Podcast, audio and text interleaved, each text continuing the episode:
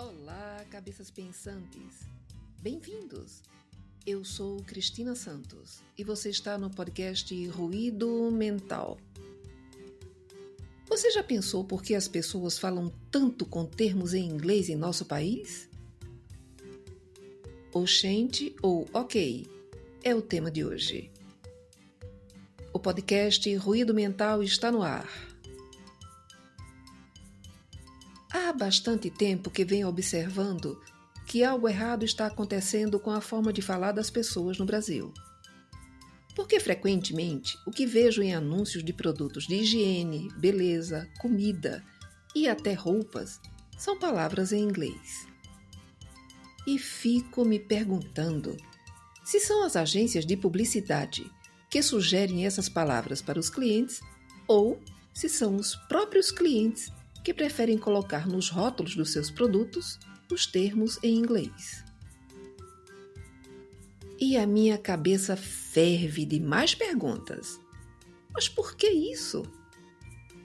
Será que eles pensam que a população irá comprar mais os seus produtos apenas por terem termos em inglês na embalagem? Ou será que acham que as palavras em nosso idioma nativo não são atrativas? Mas, infelizmente, a invasão dos termos em inglês não se limita só a esses segmentos. Basta dar uma olhadinha nas entrevistas de economistas, empresários, administradores de empresas, publicitários, jornalistas e até o público em geral. A enxurrada de termos estranhos ao nosso idioma é gigantesca. E a coisa parece contagiosa, porque quando você está em grupo e um fala, os outros passam a repetir. É irritante. A situação, que já não é agradável linguisticamente falando, fica muito pior quando entramos em um shopping e só o que vemos nas vitrines são termos em inglês.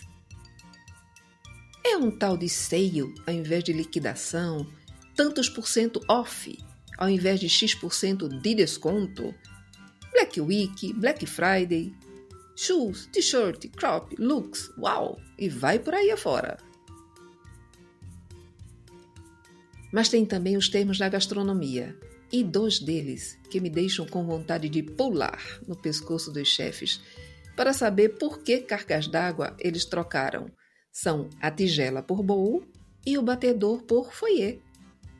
Será que a pobre da tigela e do batedor terão menos valor se forem chamados pelo seu nome real? Ah, fé! Mas pior que isso é que há anos as pessoas esqueceram o que é pão com carne, pão com queijo, pão com ovo, pão com carne e queijo, misto quente, cachorro quente. E se você pedir algo parecido, vão achar que você é um ET mas se você pedir hambúrguer, cheeseburger, hot dog, cheddar, burger, bacon, chicken, quase todos irão saber do que se trata. E a pergunta de um milhão de reais é: será que esse pessoal odeia o próprio idioma? Ou será que é para mostrar que é inteligente e está por dentro dos termos da moda? Há uns sete anos atrás, Tive uma chefe que achava o máximo falar a palavra expertise nas reuniões. E eu, que não deixo passar batido, sempre traduzia a palavrinha quando era minha vez de dar a opinião. Ela não via, mas toda a equipe comentava que, como ela não dominava a área que estava atuando, usava termos em inglês para disfarçar a falta de competência. Com certeza, ela teria passado mais credibilidade se simplesmente tivesse admitido a limitação para o cargo e todos a teriam ajudado.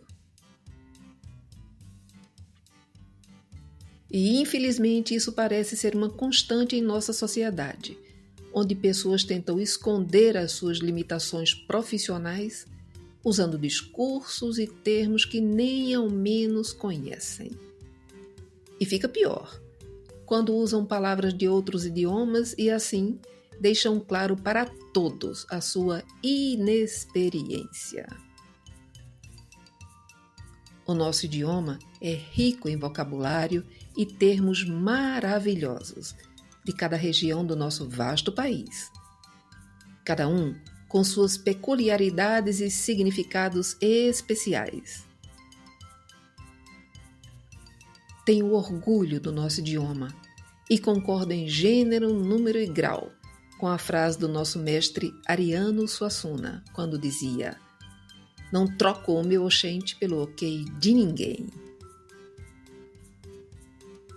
E você, também concorda? Para quem ama o nosso idioma, informo que sou escritora e que o meu livro infantil Virou Estrelinha está participando da sétima edição do concurso cultural Prêmio Kindle de Literatura e da segunda edição do Prêmio Geek de Literatura, ambos da Amazon. Quem desejar adquiri-los na versão e-book, basta procurar na loja da Amazon. Para a versão impressa, basta entrar em contato conosco e informaremos como adquiri-lo. Fique bem e em paz. Obrigado pela sua audiência.